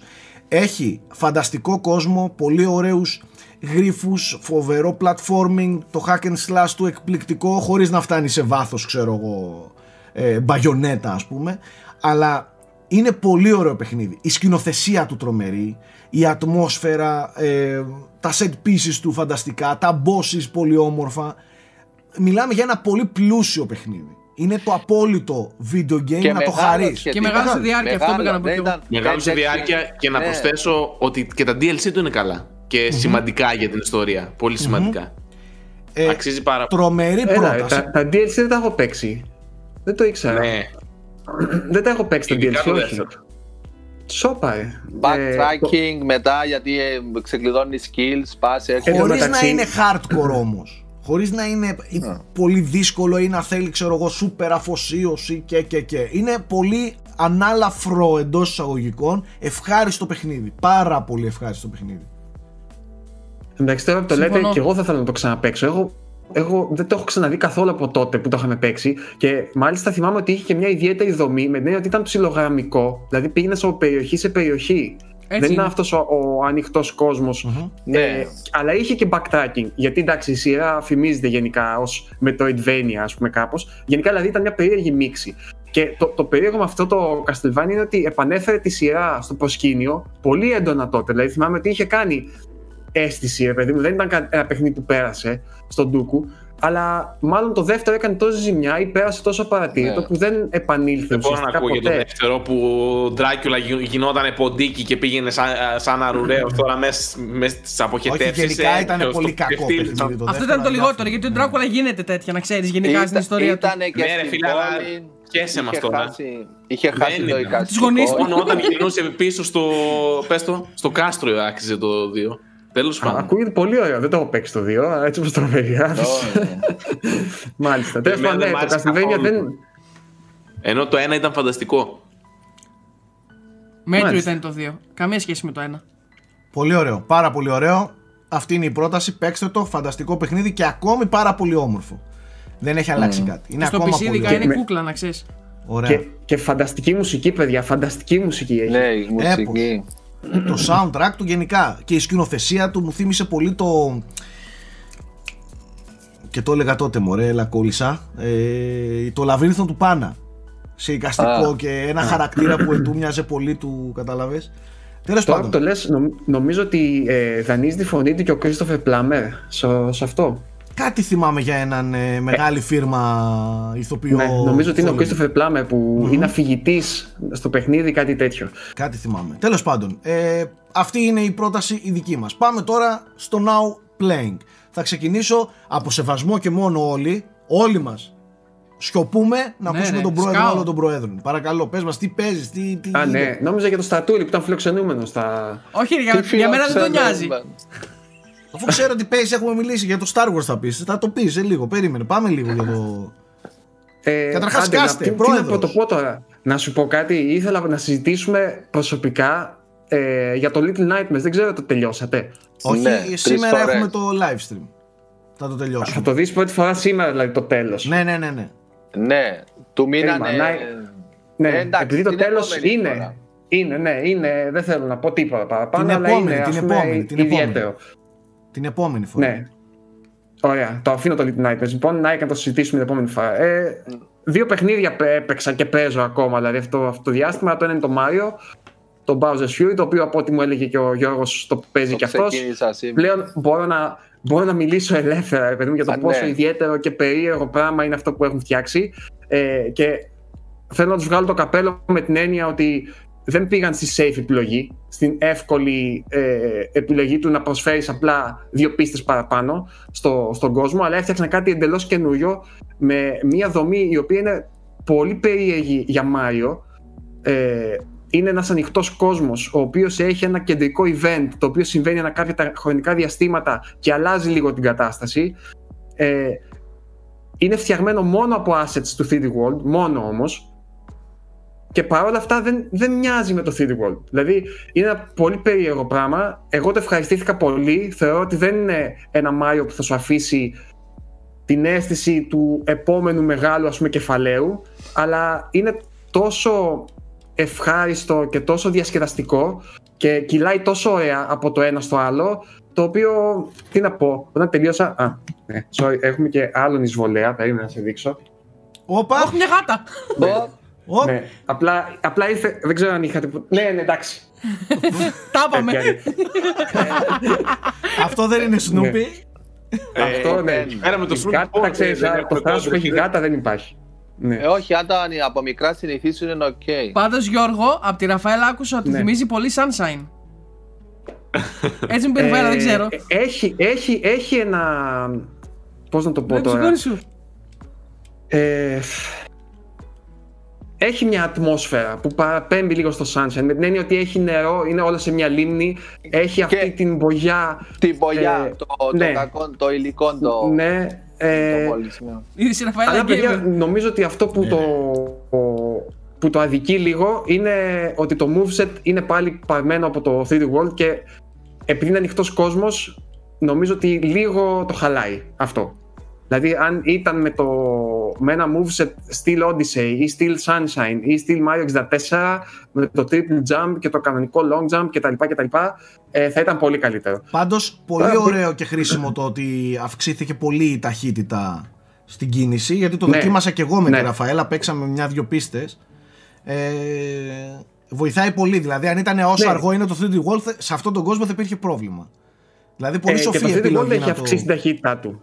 Ναι, Και ισχύει το 3D αυτό. World έχει αυξήσει Ισχύει, ταχύτητα στο ισχύει, Switch. Ισχύει, ισχύει. Το οποίο είναι και αυτό μια καλή, μια καλή προσθήκη. Και προσθήκη ωραία ήταν, Γενικά εμένα μου μου α- άρεσε και το- η αλλαγή κάμερας. Η προοπτική. Αυτή μου άρεσε Εννοείς στο είναι 3D free World. κάμερα; Είναι free, ναι. όχι, όχι, όχι, open για world. το 3D World λέω. Έχει αλλαγή, Αλλάξε. ε, έχει αλλαγή κάμερας. Ναι, ναι, βέβαια. Μπορείς να αλλάξεις, ε, να βλέπεις ε, ή από δεξιά ή από αριστερά το, το παιχνίδι. Το οποίο μάλλον ούτε δεν, το καν, παρα... ούτε καν το, μάλλον δεν το δεν το παρατηρήσα. παρατήρησα. Όχι, δεν, δεν το ήξερα καν ότι μπορεί να το κάνεις αυτό. Και το τελείωσα σκέψου. ναι, ναι, ναι. Και Ε, ήταν πολύ ωραίο. Είναι σαν να παίζεις 2,5D Mario και, το, και αλλάζεις κατευθύνσεις. Είναι πολύ ωραίο. Μάλιστα. Σα έχεις σκαρπάσει να μαθαίνεις. Ναι, τέλος πάντων, ε, θα το πρότεινα ανεπιφύλακτα σε κάποιον που του αρέσουν τα Mario. Είναι ένα πολύ ιδιαίτερο κεφάλαιο. Δεν ξέρω αν αυτού του είδους ο συνδυασμός του ανοιχτού κόσμου με ένα έτσι λίγο πιο εστιασμένο platforming στο level design που έχει από το 3D World ε, μας δείχνει κάτι για το μέλλον που θέλει να πάρει. Γιατί είναι πραγματικά σαν... Δηλαδή θυμίζει Zelda με την έννοια ότι αντί για, ας πούμε, για, την, για το κόκκινο Red Moon ας πούμε, που έβγαζε το Zelda κάποια χρονικά διαστήματα, εδώ σκάει ο Bowser και, τα, κα- Ναι. και κάνει χαμό και αλλάζει τον κόσμο. Ωραίο Και αυτό. κατά τα άλλα είσαι τελείως, είσαι τελείως ελεύθερος να κάνεις ε, οτιδήποτε. Τι να πω, μου άρεσε. Νάικα, εσύ έχεις παίξει και εσύ λίγο από ό,τι είδα. Ναι, από ό,τι μου σήμερα, είπες. σήμερα το ξεκίνησα. Κυλάει νεράκι. Ε, κοίταξε, το moveset που είπες ε, θεωρώ είναι αρκετό. Μπορεί να μην έχει το triple jump, αλλά έχει το long jump, έχει το roll, έχει το roll και jump, έχει και το άλλο Ναι. το πλαγιαστό, έχει το backflip, έχει το stomp jump ε, και μαζί με όλα αυτά τα, τα abilities που έχεις ε, Ναι, μπράβο. να το- αυτό, το είναι, ότι αυτό είναι που ήθελα να πω. δεν Το- μου έλειψε επειδή- το triple. Το triple δεν μου έλειψε κάπου. Οκ. Δεν, δεν το Ε, χρειάστηκα ακόμα. Θα σου πω τι Είμαι γίνεται. Στην αρχή. Επειδή την περισσότερη ώρα είσαι ως Cat Mario ή Mm. τέλος πάντων με κάποιο, με κάποιο power-up φορτωμένος, Γελάνε Ε, για το triple. Ε, Ε, οκ, Γελάω κάτι με το εντάξει, στρατούλι και το θέμα. οκ. Ναι. Παιδιά, δεν ήταν έτσι. Πρέπει να κοιμήθηκε κανένα 30 Ε, πάρα πολύ. 30-40 δευτερόλεπτα πρέπει να τον χάσαμε. Έκανε update. Ναι. Σωστά. Με το cut, με το cut Mario σκαρφαλώνεις οπότε δεν ναι, το τε, χρειάζεσαι. τέλος πάντων δεν έχει τη δημιουργικότητα ο παίχτης που έχει στα άλλα Mario. Δεν μπορεί να συνδυάσει ούτε να αντλήσει τόσο μεγάλη ευχαρίστηση μόνο από την κίνηση. Κατάλαβες. Δηλαδή είναι, ε, επειδή προφανώς το 3D World είναι ένα παιχνίδι που βασίζεται καθαρά στο platforming, οπότε Ναι. και όλο το moveset είναι βασισμένο καθαρά σε αυτό και όχι στο να πας από το α στο β με διασκεδαστικό τρόπο. Κατάλαβες, γιατί Ναι, τα ναι. άλλα Mario τα ανοιχτά και μόνο να πας από το ένα σημείο στο άλλο έχει διαφορά ανάλογα με τους παίχτες. Δηλαδή και ε, ευχαριστιέσαι τα πάντα. Τέλος πάντων, παρ' όλα αυτά ξαναλέω πολύ πολύ καλή προσθήκη ε, και πολύ ιδιαίτερη. Συμφωνώ. Και το άλλο παιχνίδι που παίζω, για να, δεν θέλω όμως πάλι να μιλήσω, θα το πω την επόμενη φορά που ίσως να το έχω τελειώσει. Λέγεται Heaven's Vault. Στο Switch το παίζω, έχει βγει και σε κινητά και τα λοιπά νομίζω. Είναι από το ίδιο στούντιο που είχε κάνει το 80 Days που σας έλεγα τις προάλλες. Είναι ένα adventure παιχνίδι πολύ, πολύ ιδιαίτερο, μου αρέσει πολύ μέχρι στιγμής. Είναι πιο παιχνίδι από ό,τι ήταν το 80 Days. Ε, και ανυπομονώ, όχι ανυπομονώ, εντάξει, ε, ας τα αφήσουμε για την επόμενη φορά γιατί έχω πάρα πολλά να σας πω για να σας περιγράψω και μόνο πώς λειτουργεί ας πούμε. Οπότε αφήστε για την επόμενη φορά. Ναι, γιατί ο Δέμις θα, θα καταρρεύσει. Ναι, γιατί Δεν είναι μάλλον καλά, θα- δεν γιατί ο Θέμης αν ακούει τώρα για adventures και μηχανισμούς θα καταρρεύσει. Να ξέρεις. Με ενδιαφέρουν πάρα πολύ οι indie εξερευνήσει του Γιώργου Πρίτσκα. Μη σας αποθαρρύνει ότι απλά για λίγο έχασα τη συγκέντρωσή μου. Θέλω να τα λέτε με την ίδια όρεξη. Εντάξει, δεν είναι ασέβεια προς την ομιλητή. Αφήστε με να κοιμηθώ.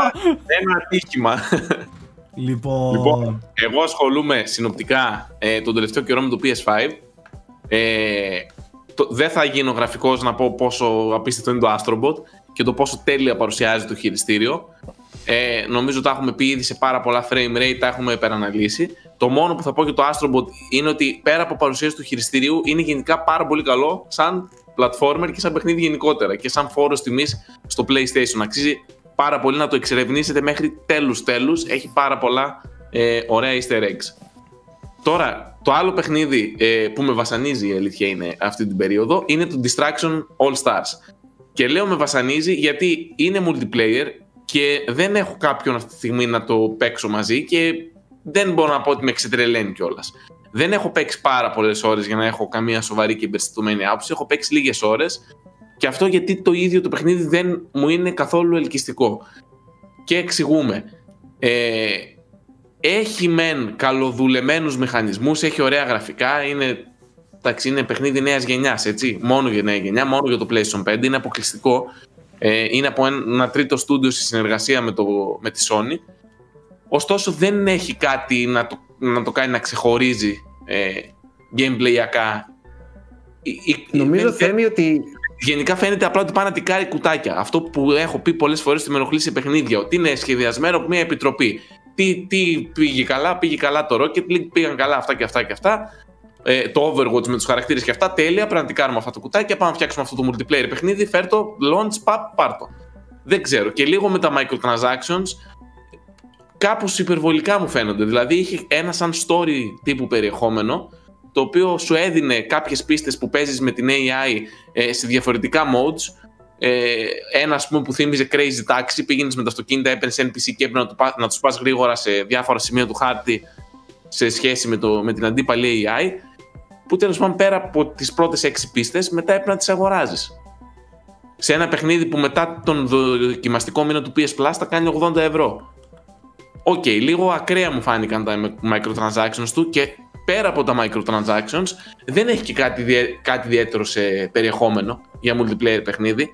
Έχει τέσσερα modes, έχει κοστούμια να ξεκλειδώσεις, αλλά δεν, νομίζω ότι μετά από αυτό το τρίωρο, τετράωρο που έπαιξα, νιώθεις ότι σου, σου έχει δώσει τι σου έχει δώσει. Έπαιξες, πέρασες εκεί λίγο καλά, έκανες δύο χαβαλέ, πάμε παρακάτω. Δεν είναι τόσο κακό. Με παρέα αν πήρατε PS5 εσείς, εσείς και η παρέα σας, αν ήσασταν όντως τους τυχερούς που βρήκατε όλοι stock, αξίζει. Εντάξει, δωρεάν είναι στο PS Plus, ίσως να του δώσετε μια ευκαιρία, ίσως να έχει κάτι που να αρέσει σε εσάς. Εγώ προσωπικά παίζοντας μόνος μου τώρα, αν και το έχω κάνει πολλές φορές αυτό σε multiplayer παιχνίδια, δεν είναι απαγορευτικό δηλαδή. Στο μοντάζ βάλε το Hello Darkness my old friend εδώ. ε, Θέμη. Δεν έχω φίλους, δεν έχω παρέα, είμαι μόνος μου. Σε λυπήθηκα, θα πάω να το κατεβάσω να παίξουμε. Έχουμε όλοι μας PS5. Να κανονίσουμε να μην παίξουμε. Ρε. Να κανονίσουμε να μην παίξουμε. και δεν ξέρω, και μου φάνηκε και ένα τσίκο ότι δεν είναι απολύτως balanced. Με δηλαδή μερικά οχήματα είναι υπερβολικά πιο δυνατά από τα άλλα. Πάρτε μερικά δυνατά, δεν bro. έχουν και πολύ ουσία. Τέλος πάντων, να πω το μόνο κουλό με αυτό το παιχνίδι. Ε, Πάρτε δυνατά, είναι καλά ότι σου λέει. το, Πάρτε καλά. το PS5 έχει το χειριστήριο πάνω, έχει μικρόφωνο. Το οποίο είναι Ναι. by default on. Και by Α. default αυτό το παιχνίδι είχε ε, party chat. Και έμπαινες μέσα στις πρώτες μέρες. Και άκουγες μέσα. Και ακούγονταν Τι χάνια. χάος. Από 10 παίχτε 15 ακουγόντουσαν όλο το σπίτι τους. Και τι γίνεται, τι κάνουμε εδώ; Λοιπόν, Και για, το για μένα διόρθωσαν αυτό είναι κατευθείαν. λόγος να μην παίξω το παιχνίδι. Ρε, το ας πούμε. Είναι διόρθωσαν λόγος να μην το κατευθείαν με παίξω. το πρώτο patch, ρε. Κατευθείαν το Αυτό είναι κλείσαν και- το Ευτυχώς. Ευτυχώς ρε φίλε, εντάξει τώρα. Αλλά είχε, είχε πλάκα γιατί για λίγο καιρό ε, ή- από εκεί διασκέδαζες. Από αυτά που άκουγες. Ναι. Τέλος πάντων. Πέρα από αυτό, έχω ξεκινήσει σε co το Sackboy, το οποίο μπορώ να πω ότι μου φαίνεται πάρα πολύ καλό.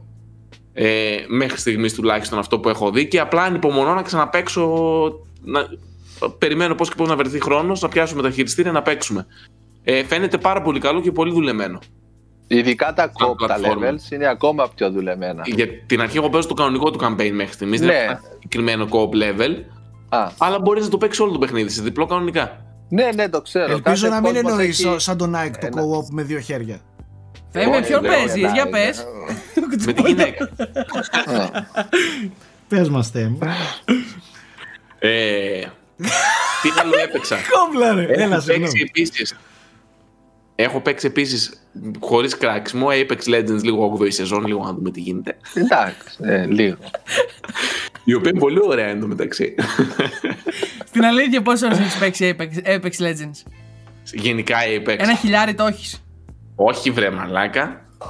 Θα σου πω τώρα, θα ανοίξω το live. Και κάτι άλλο. έπαιξα και δεν μπορώ- 980. Έχω παίξει κάτι άλλο και δεν μπορώ να το θυμηθώ, αλλά τέλος πάντων. Batman Σάκη έπαιξες. κατά, φίλε Δεν το μου. είπες προηγούμενο. Α, μας το πει- Batman το τελείωσα. Α, και; Ναι. Χάλια, τελικά- πάμε παρακάτω. Μην την παίξετε. Ρε, ε, δε- δεν ξέρω αν ισχύει αυτό, αλλά για να δεις το πραγματικό φινάλε, σήμερα νομίζω κράζω σε όλη την εκπομπή και στην άλλη μισή κοιμάμαι. Είμαι ένα σκουπίδι και μισό. Το έχω Ε, ξαναπεί αυτό. Έχω την εντύπωση, δεν είμαι σίγουρος, το μπορεί να κάνω λάθος και να με κράξετε από κάτω, γιατί ο Batman έχω συνειδητοποιήσει ότι έχει πολύ φανατικούς fans. Έχω την εντύπωση ότι για να δεις το πραγματικό τέλος πρέπει να μαζέψεις όλους τους villain της Gotham. Μεταξύ των οποίων είναι και ο Riddler που έχει κάτι χίλιους κάτι, χίλια κάτι collectables. Ρε, Ναι, είστε τρελοί, αυτό, ρε. αυτό ισχύει που Πρέπει λες, το να ξέρω. πάρω χίλια collectables για να δω το τέλος. Ναι. Είστε Το τρελοί. πραγματικό. Υπάρχει το και πραγματικό ένα τρομερό πράγμα για να δεις το τέλος, το ξέρεις, ε; YouTube λέγεται, Τι; μαλάκα είναι απίστευτο. Πας και το βλέπεις. Δε- Αυτό παίζει να. Δεν ξέρω αν ισχύει σίγουρα, αλλά λέει. Ισχύει, ε, το αυτό θέλει, το έκανα, ξέρω. Ε. Απλά λέει για να γίνει, ξέρω εγώ, το τάδε πράγμα και να τελειώσει, ξέρω εγώ, το παιχνίδι, φέρει όλους τους villains. Και βλέπω το Riddler. Και λέω, τι λες τώρα, θα μαζέψω όλα αυτά τα μπιχλιμπίδια από όλο το χάρτη. Τώρα εντάξει, άσε μας. Και πήγα παρακάτω. Στο Μάλιστα. YouTube ρε δες τώρα να τελειώνεις. Στρατούλη, εσύ τι παίζεις, γλυκούλη μου; DayZ μαζί σου. Εκτός από, Από τα αυτό. Χριστούγεννα. Εκτός από αυτό. Εγώ τελείωσα το Final Fantasy VII Remake Μμμ. πρόσφατα. Σ' άρεσε. Πάρα πολύ. Εντελώς διαφορετικό. Τελείως. Το κλείνει δηλαδή και να μην έβγαινε άλλο, δεν είχε θέμα γενικά. Απλά εντάξει, τώρα περιμένουμε. Πολύ. Να, α, Έχει μπει, έχει μπει full σε ανάπτυξη το δεύτερο κεφάλαιο γενικά. Το Part 2, αν λέγεται έτσι. Ε, και τώρα παίζω Star Wars. Full, εδώ και τρεις μήνες. Σ' αρέσει. Μ' αρέσει πολύ, απλά δεν είχα χρόνο. Οπότε το συνεχίζω τώρα. Πολύ Μάλιστα. ωραίο παιχνίδι. Πλούσιο με ο- ένα εκατομμύριο μηχανισμούς. Full Metroidvania βέβαια. Ναι, ναι, ναι, ωραίο. Full. ναι. Φανταστικό. Ε, μετά έχει control μαζί με το θέμα θα το παίξουμε. Ισχύει, είναι το επόμενο. Μάλιστα. Τελικά το αποφάσισα και μετά Demon Souls. Να, να κάνω μια τελευταία συνειδητοποίηση που, έ- που έκανα για το PS5, γιατί Ναι. ασχολούμαι εκεί τώρα τελευταία. Ε, θα πω δύο πράγματα τα οποία είναι τα αντίθετα από αυτά που περίμενα ότι θα πω. Πρώτον, ε, για τα impulse triggers έχω μία μικρή ένσταση την οποία μου τη δημιούργησε το Distraction All Stars και είναι ότι έχει ένα μηχανισμό που για να ξεκινήσει το αμάξι, ε, όταν ανεβαίνεις σε ένα αμάξι για να ξεκινήσει, σταματάει στη μέση σκανδάλι και πρέπει να βάλεις full δύναμη για να φύγει το αμάξι μπροστά. Ε, και μετά από όταν αυτό συμβαίνει 5, 10, 20 φορές το μάτι και πολλές φορές νιώθεις ότι το, πα... νιώθεις ότι το πατάς, δεν το έχουν υλοποιήσει σωστά. Νιώθεις ότι το πατάς και δεν ξεκινάς. Πώς να σου το πω, λίγο με εκνεύρισε στο- η υλοποίηση που έχουν κάνει στο συγκεκριμένο παιχνίδι. Και από την άλλη, για κάποιο λόγο, έχω λατρέψει τις καρτέλες που έχουν κάνει στο μενού. Τα. Τα, τα, πώς τα, τα Ναι. activities. Τα activities. Ειδικά σε παιχνίδια που θέλεις να κάνεις τη σκούπα που λέμε στο τέλος και να μαζέψεις αυτά που σου μείναν, είναι απίστευτα εξυπηρετικό. Δεν περίμενα ότι θα μου αρέσει. Να πω την αλήθεια, περίμενα ότι είναι gimmick. Αλλά όταν είναι καλά ενσωματωμένα τα activities, Είναι, είναι φανταστικά. μου άρεσαν πάρα πολύ. Και είναι βοηθούν, από τα χαρακτηριστικά. και βοηθούν τα παιχνίδια. Δεν είναι βοηθούν εσένα να πάρεις τρόφις. Βοηθούν και τα παιχνίδια να τα ανακαλύψεις, Ναι, να τα από ψάξεις. outsider χαρακτηριστικά. Ναι, που ναι. περίμενα δεν θα, δεν θα μου έκανε κάτι το ιδιαίτερο, αλλά μου άρεσε πάρα πολύ. Ναι. Και το συνειδητοποίησα στο Astrobot. Μου λέει πάνε σε εκείνο το επίπεδο. Και όντως με έβαλε στο τρυπάκι και σιγά σιγά τα είδα όλα. Αυτό σου λέω. Του Και είδε Astrobot. είδες όλο το παιχνίδι από τα activities. Αλλιώς δεν θα τα ψάχνεις να τα δεις. Είδα τα πάω στο Astrobot, ναι. Ναι, ναι. Αυτό ήταν πολύ καλή συνειδητοποίηση. Τέλος Μάλιστα. πάντων, αυτά. Τώρα, εγώ ε, πέρα από DayZ που συνεχίζουμε και, και Λιώνουμε. εξοντώνουμε ε, έπαιξα και τελείωσα επιτέλους μετά από καιρό εννοείται με καθυστέρηση σάξι καρπάς ε, το The Medium.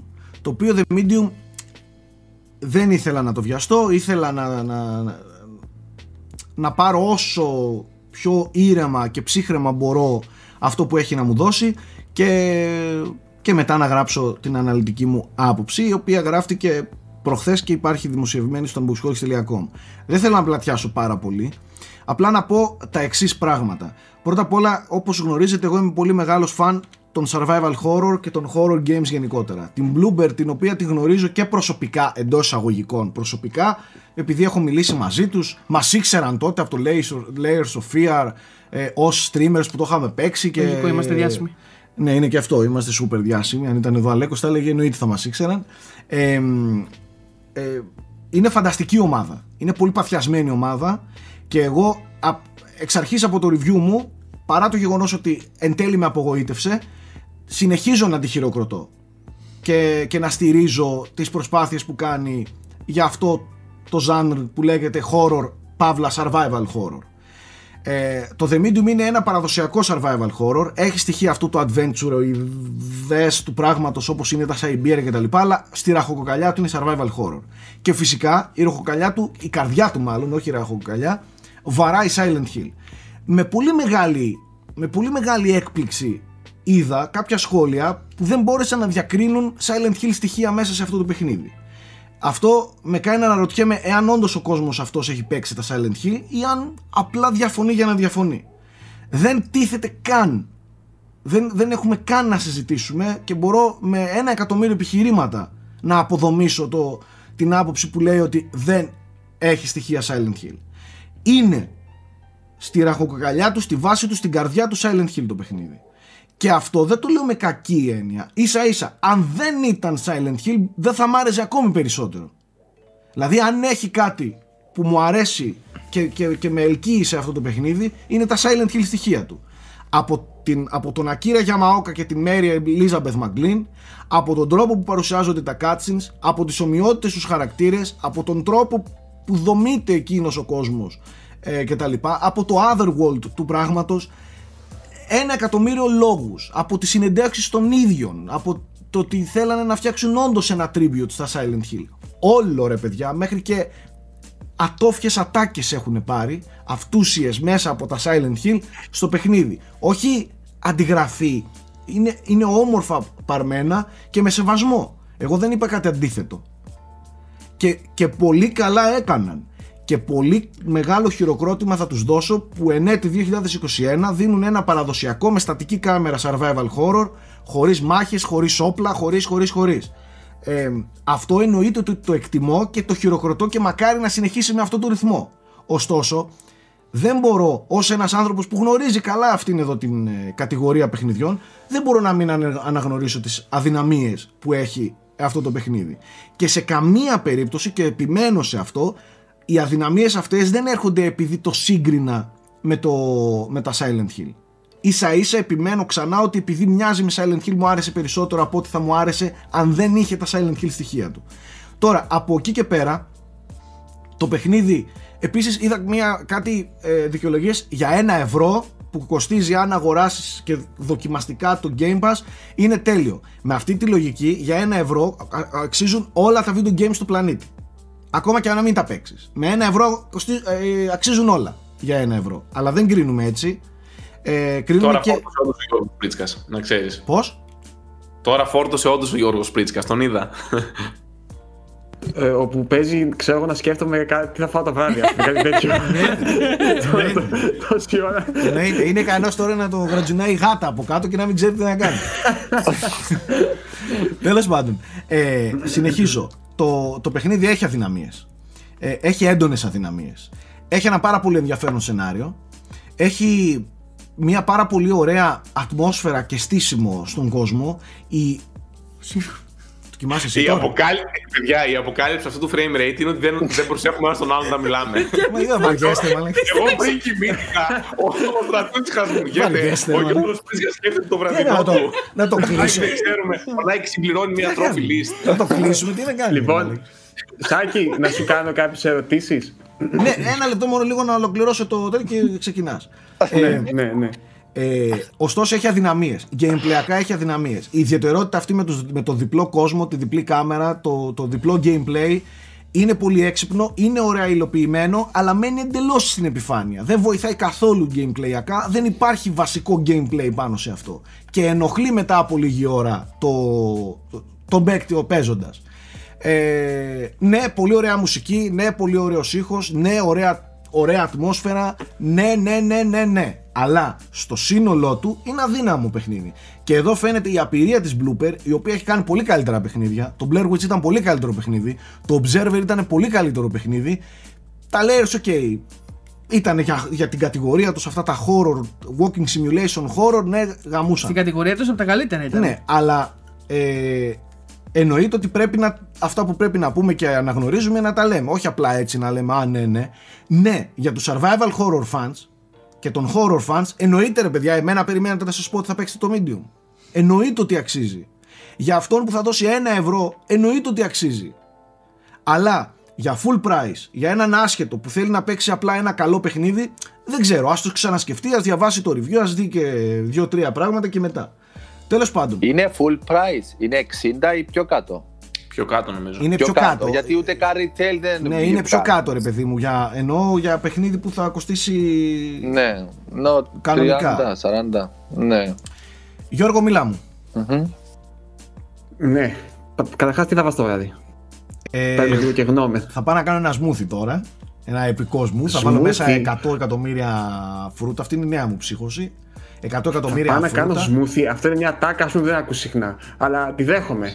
Ναι, αν Τη δεις δέχομαι. όμως τη Με βάζω, με αν δεις τη φρούτα. βάζω μέσα θα σε πιάσει αναβούλα. βάζω πάνω από 10 φρούτα. Πα- Βάζω πάνω από 10 φρούτα. Εσύ αλέθη τροφή, μάλλον. Να, Ναι, ναι, ναι. Σαν- κάνω σαν τα και μωρά, εγώ. ας πούμε. Φρούτα Και εγώ κάνω λαχανικά ένα smoothie με και 10 φρούτα. φρούτα λαχανικά και πάρα πολλά.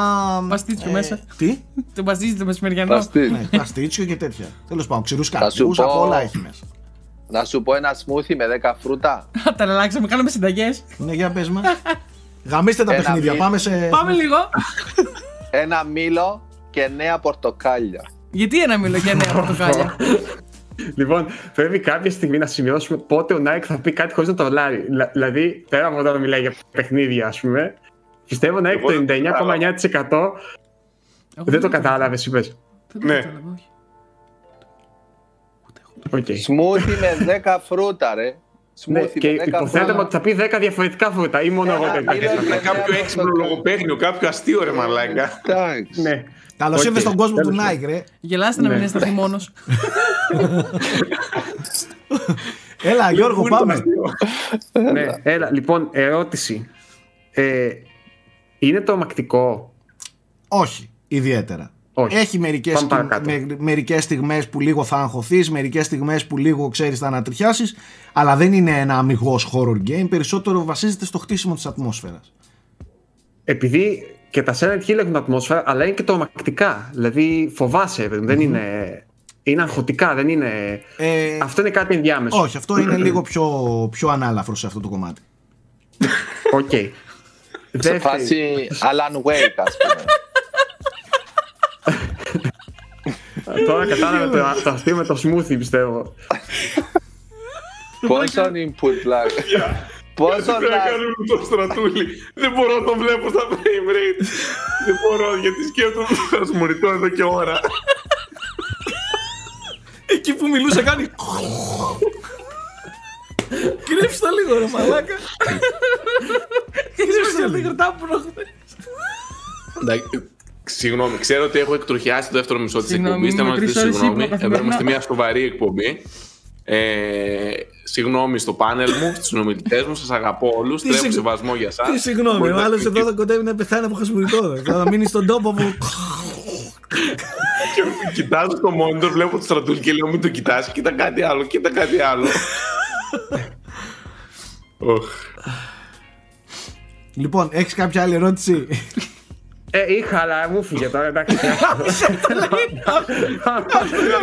μιλάμε. Άστο μου, Δεν είναι. είναι για διάλογο. Χέστο. Τέλος πάντων, ε, αυτά γενικότερα βλέπετε ότι. Δεν βγαίνει εκπομπή, εγώ δεν θα είμαι στο επόμενο. Στο επόμενο δεν θα φέρουμε στρατούλη 100%. Τελικά έχεις μια πάρα πολύ καλή ιδέα. Μήπως να μην είμαι; Ναι, έπρεπε να μην είσαι. Τέλος πάντων, αστείευομαι, εννοείται. Σε θέλουμε εδώ πέρα για πάντα. Ε, ήρθα και φέρω το χαμόγελο. Δεν τώρα πώς χαμογελάνε όλοι από τις μαλακίες που έλεγα. Τι χαμογελάνε, κοντεύουν να κοιμηθούν όρθιοι. Κοντεύουν να κοιμηθούν. Λοιπόν, να πούμε ότι δεν μπορούσαμε να έχουμε τον Κούλι σήμερα, οπότε το, την ενότητα του κινηματογράφου και τα λοιπά την αφήνουμε για την επόμενη ε, εβδομάδα. Ε, μ, αυτά. Άκουγε metal, δεν μπορούσε να είναι εδώ, παιδιά. Συγγνώμη. Είχε να κάνει headbanging. δεν μπορούσε να είναι μαζί μας. Ε, τα λέμε την επόμενη εβδομάδα. Ευχαριστούμε που παρακολουθήσατε ή ακούσατε την εκπομπή μέχρι αυτό εδώ το σημείο. Ε, κρατάτε τη θετική πλευρά των πραγμάτων, να είστε ψύχρεμοι. Τα λέμε την επόμενη εβδομάδα. Γεια χαρά.